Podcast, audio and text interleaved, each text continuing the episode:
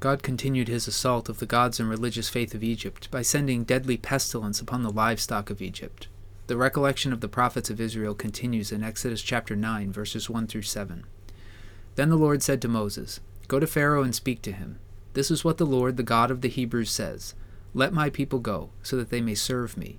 For if you refuse to let them go and continue to hold them, behold, the hand of the Lord will come with a very severe plague on your livestock which are in the field, on the horses, on the donkeys, on the camels, on the herds, and on the flocks. But the Lord will make a distinction between the livestock of Israel and the livestock of Egypt, so that nothing will die of all that belongs to the sons of Israel. And the Lord set a definite time, saying, Tomorrow the Lord will do this thing in the land. So the Lord did this thing on the next day, and all the livestock of Egypt died, but not one of the livestock of the sons of Israel died. And Pharaoh sent men, and they learned that, behold, not even one of the livestock of Israel was dead. But the heart of Pharaoh was hardened, and he did not let the people go. Several Egyptian gods and at least one goddess seem to have been in the crosshairs of this plague.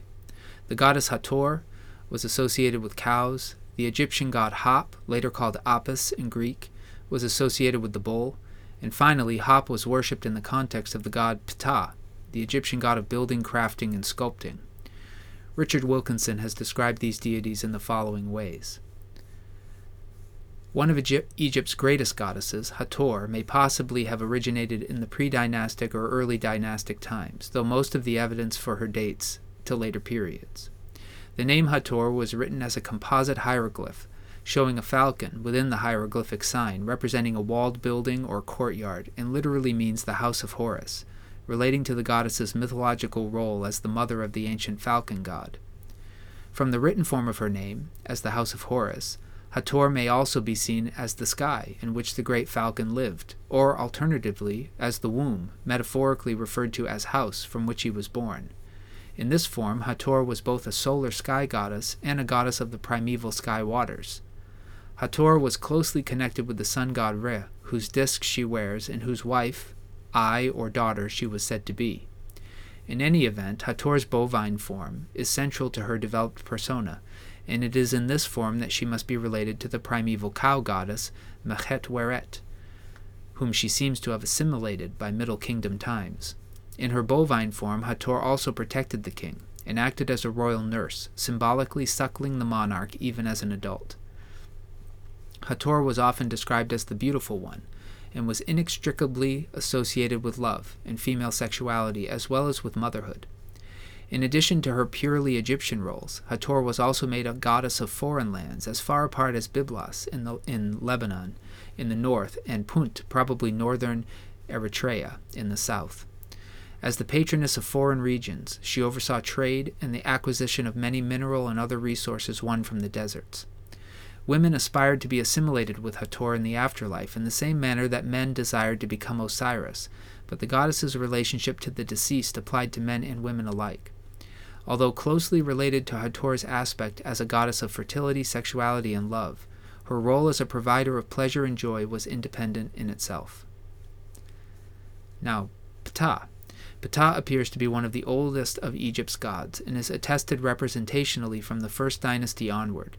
There is no doubt that the primary geographic association of Ptah was with the general region of Memphis. If Ptah was not originally a god of craftsmanship, this aspect of his identity was certainly an ancient one, as it can be seen at an early date and then remains constant throughout the god's history. During the Old Kingdom, the high priest of Ptah bore the title Wer Hemu, great leader of the craftsmen, and while the god's name gives no firm clue to his origin, it is perhaps based on a root of later words meaning to sculpt, and thus related to his identity as a craftsman god. In this role, Ptah was both the sculptor or smith of mankind and creator of the arts and crafts. As a result of his identification with craftsmanship, or concurrent with it, Ptah became a god of creation and was known as the sculptor of the earth, who, like the ram god Khnum, was believed to form everything on his potter's wheel. More fundamentally, Ptah came to be known as the Ancient One, who united in his person both the masculine primeval deity Nun and his feminine counterpart, counterpart Naunet, so that he was seen as the primordial deity whose creative power was manifest in every aspect of the cosmos. The story of creation, as attributed to Ptah by the priests of Memphis, whereby the god was said to have created the world through his thought and creative word or command, was one of the most intellectual creation myths to arise in Egypt and in the whole of the ancient world. As with most deities, the epithets according, accorded Ptah were wide ranging and complementary. Honorific titles such as Neferher, merciful of face, or Neb Ma'at, Lord of Truth, are often given to the god in inscriptions, but epithets extolling the god as a hearer of prayers seem to have had particular significance. And now Apis, or Hap. Apis was the most important of the bull deities of Egypt and can be traced back to the beginning of the dynastic period. The origins of the god called by the Egyptians Hop are not entirely clear, but because his cult center was at Memphis, he was assimilated into the worship of the great Memphite god Ptah at an early date, first as the herald or son of that god, and eventually as the living image or manifestation of the glorious soul of Ptah himself. Mythologically, it was said that the Apis bull was born of a virgin cow that had been impregnated by the god Ptah, and Apis association with the Memphite god tended to stress the sacred bull's procreative power as a concrete expression of the creative power of Ptah. As chief of the Egyptian bull deities, Apis was also closely linked to monarchical ideology, where the physical power of the bull was stressed. The king's power was equated with that of the god, as when the pharaoh strode alongside the Apis bull in the performance of the, Set the Sed festival, which aimed at the strengthening and rejuvenation of his powers. In addition to this goddess and these gods, the donkey was associated at times with both the Egyptian god Set and with Re, and the horse was associated with gods and goddesses of war. The camel is a strange addition to the list given this time period in Egypt and may only be tangentially associated with Set. But despite this wide variety of deities, something united all of these deities and the livestock that were thought to symbolize them. In the West today, we often think of livestock primarily as a food source, and certainly dairy products and meat were part of the Egyptian diet. However, meat was a luxury in ancient Egypt to which most people had little access. The peasantry likely enjoyed meat only on special occasions, but one of the more common uses of animals in ancient Egypt was for manual labor. This is why, for instance, the bull god Hop or Apis was associated with the builder god Ptah, and why the goddess Hathor was, in addition to livestock, also associated with a variety of desert minerals. Livestock, donkeys, horses, and camels were the foundation of the infrastructure of ancient Egypt. Whether fields were being plowed, goods were being transported, chariots were heading out for war, or caravans were going out or coming in, the infrastructure, trade, and commerce of Egypt was built on the backs of animal labor. When God struck down the livestock, donkeys, horses, and camels of Egypt, God was inviting the Egyptians to call upon the gods they believed operated through these animals to rescue them. And again, on this occasion, God spared the livestock of the Israelites from the pestilence he sent upon the Egyptian animals. Only the livestock, donkeys, horses, and camels of the Egyptians became ill. Pharaoh's response to this plague is somewhat unique. Initially, Pharaoh sent people to investigate the land of Goshen where the Israelites lived to see if their animals had been stricken and even upon learning that Moses' word had been fulfilled and the animals of Israel were unaffected, he still did not let the people go. But strangely, Pharaoh did not ask Moses to pray that the plague be removed. In fact, the book of Exodus never records the cessation of this plague. It seems to have persisted until the last. The Egyptians credited a number of their gods and goddesses with providing humanity the skill and wisdom to domesticate and train animals, along with the wisdom to use them to build structures and civilizations. However, God revealed to the Israelites that He was the source of all of these gifts. In the original creation of land animals in Genesis chapter 1, God had created three categories of animals creatures that crawl along the ground, wild animals, and livestock. For the Israelites, this intimated that God intended some animals from the beginning to assist humans in their work on the earth. And later, in the book of Exodus, God revealed that the wisdom and skill to build and to design was a gift of God to humanity as well. The following can be found in Exodus chapter 31, verses 1 through 6. Now the Lord spoke to Moses, saying, See, I have called by name Bezalel, the son of Uri, the son of Hur, of the tribe of Judah and I filled him with the Spirit of God in wisdom and understanding and knowledge and in all kinds of craftsmanship, to create artistic designs for work in gold and silver and in bronze, and in the cutting of stones for settings, and in the carving of wood, so that he may work in all kinds of craftsmanship. And behold, I myself have appointed with him Aholiab, the son of Ahisamach, of the tribe of Dan, and in the hearts of all who are skilful I have put skill. so that they may make everything that I have commanded you. The Egyptians saw knowledge as a gift from their gods. Whether knowledge of animal husbandry, artisanship, or architecture, each had been gifted to them by a divine being. For the gifts of animal husbandry and building, they had worshipped Hathor, Hap, and Ptah. Which god of the West is akin to these gods? The Egyptian gods of wisdom and knowledge today have been subsumed by the Western god of science. The Christian scriptures tell us that at the beginning of human life on earth, God had placed humanity in a garden that he had planted, and that he gave them permission to eat from every tree in that garden save one. Genesis recounts the, the tale thusly. This is Genesis chapter 2, beginning in verse 15. Then the Lord God took the man and put him in the Garden of Eden to cultivate it and tend it. The Lord God commanded the man, saying, From any tree of the garden you may freely eat, but from the tree of the knowledge of good and evil you shall not eat, for on the day that you eat from it, you will certainly die. In the Hebrew language, the sense of this tree was that it contained both helpful, good, and harmful, evil knowledge. It was not a tree of wisdom or discernment, it was simply a tree of knowledge, and God forbade them from eating from it. But humanity did not obey this commandment of God. The story continues in Genesis chapter 3, now in verse 1. Now the serpent was more cunning than any animal of the field which the Lord God had made. And he said to the woman, Has God really said, You shall not eat from any tree of the garden? The woman said to the serpent, from the fruit of the trees of the garden we may eat, but from the fruit of the tree which is in the middle of the garden, God has said, You shall not eat from it, or touch it, or you will die. The serpent said to the woman, You certainly will not die. For God knows that on the day you eat from it, your eyes will be opened, and you'll become like God, knowing good and evil. When the woman saw that the tree was good for food, and that it was a delight to the eyes, and that the tree was desirable to make one wise, she took some of its fruit and ate. She also gave some to her husband with her, and he ate. Then the eyes of both of them were opened, and they knew that they were naked, and they sewed fig leaves together and made themselves waist coverings. Ever since, humanity has been eating from the tree of knowledge in a quest to become like God. After Adam and Eve's first son, Cain, murdered their second son, Abel, Cain was exiled to live distant from his family. Cain married, which indicates to us that there are many tales of these early periods of human life on earth that we have not been told and his family line was defined by increase in knowledge and skill. Cain himself was a farmer. Cain's son Enoch built the first city. His descendant Jabal was the first to domesticate animals, and Jabal's brother Jubal was the first musician. And another descendant of Cain, named Tubal Cain, was the first metal worker. As we saw in Exodus chapter 31, God was not opposed to endowing humans with wisdom, knowledge, and skill. But to eat from the tree of knowledge is to take knowledge at one's own initiative, without reference to God as teacher and mentor.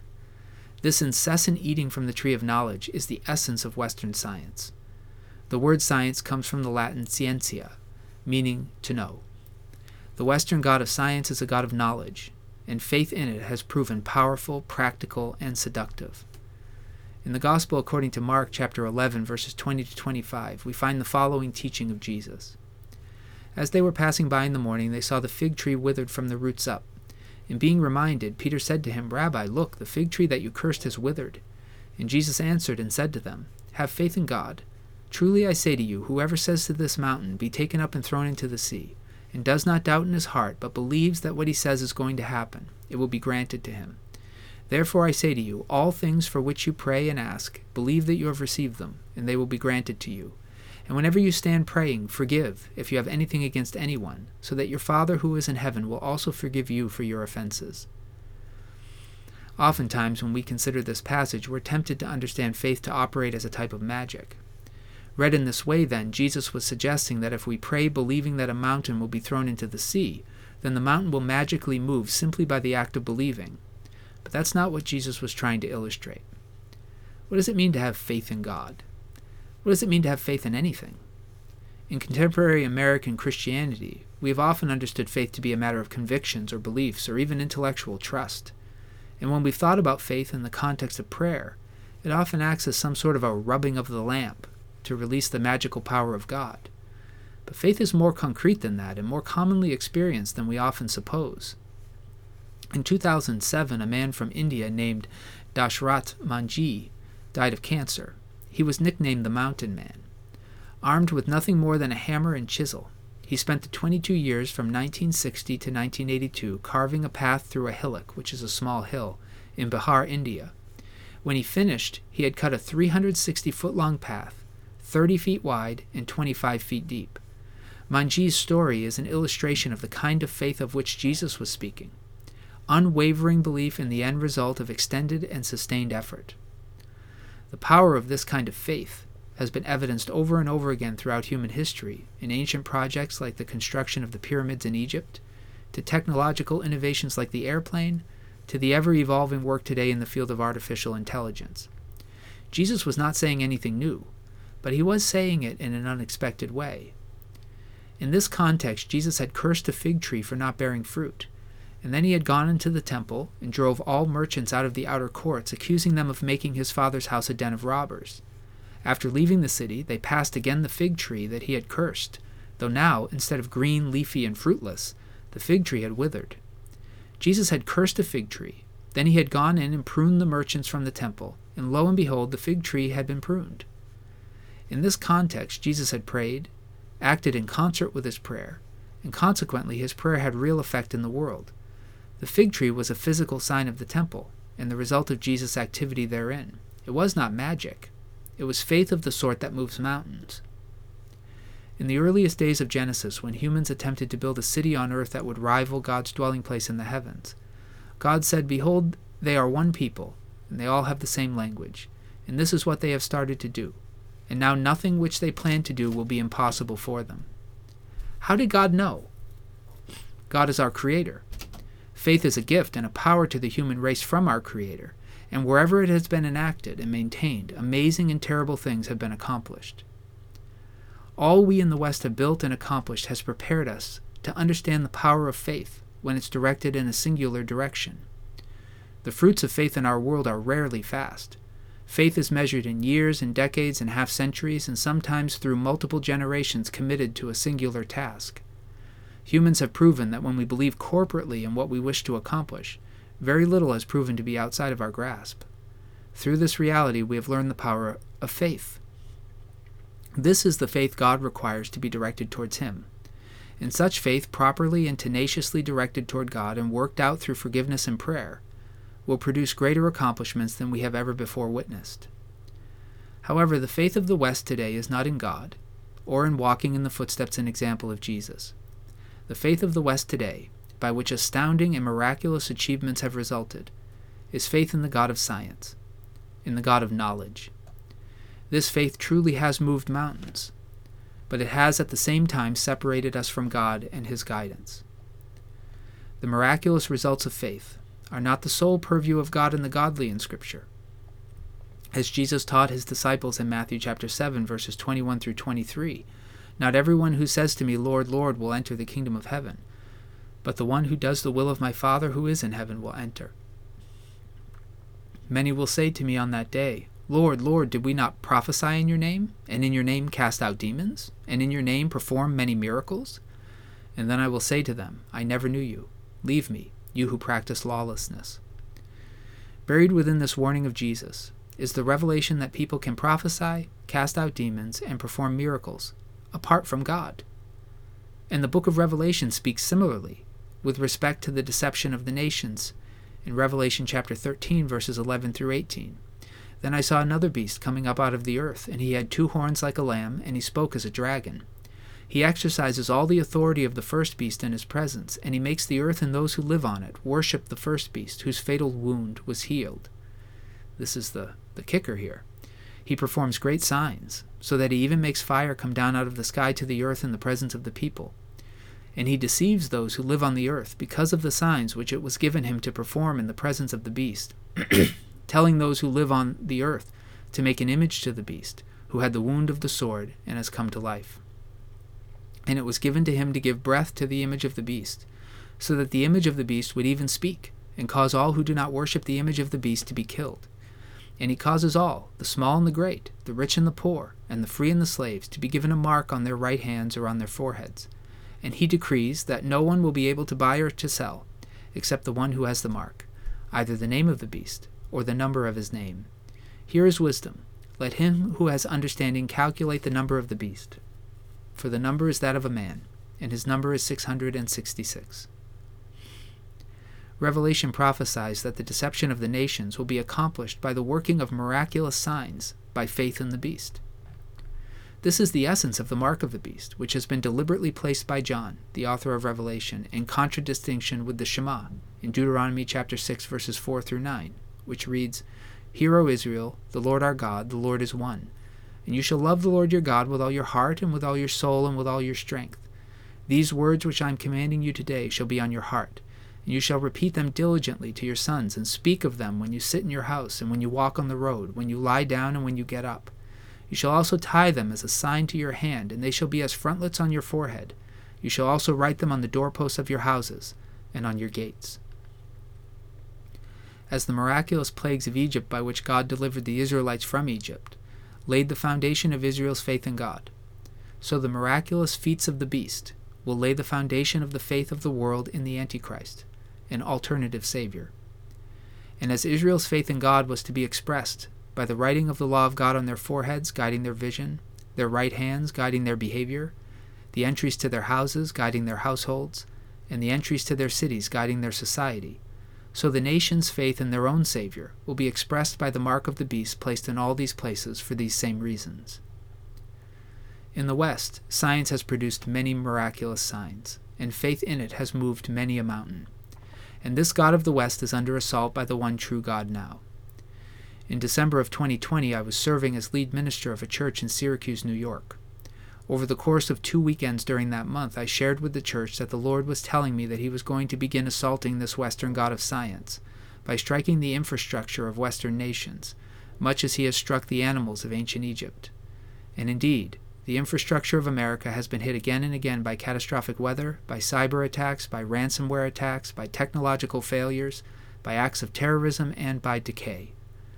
Although these things have always occurred, they are increasing in intensity, severity, and frequency. The corruption of Western infrastructure will continue until the West repents of its faith in science and knowledge and returns to a place of recognizing God as the source of all knowledge and of giving Him thanks. In the Gospel of Mark, Jesus was exhorting his disciples to place the kind of faith that humans place in technology and human effort to move mountains in God. It's not that knowledge is inherently evil. The tree was a source not only of evil, but also of good. And yet, knowledge will not save us.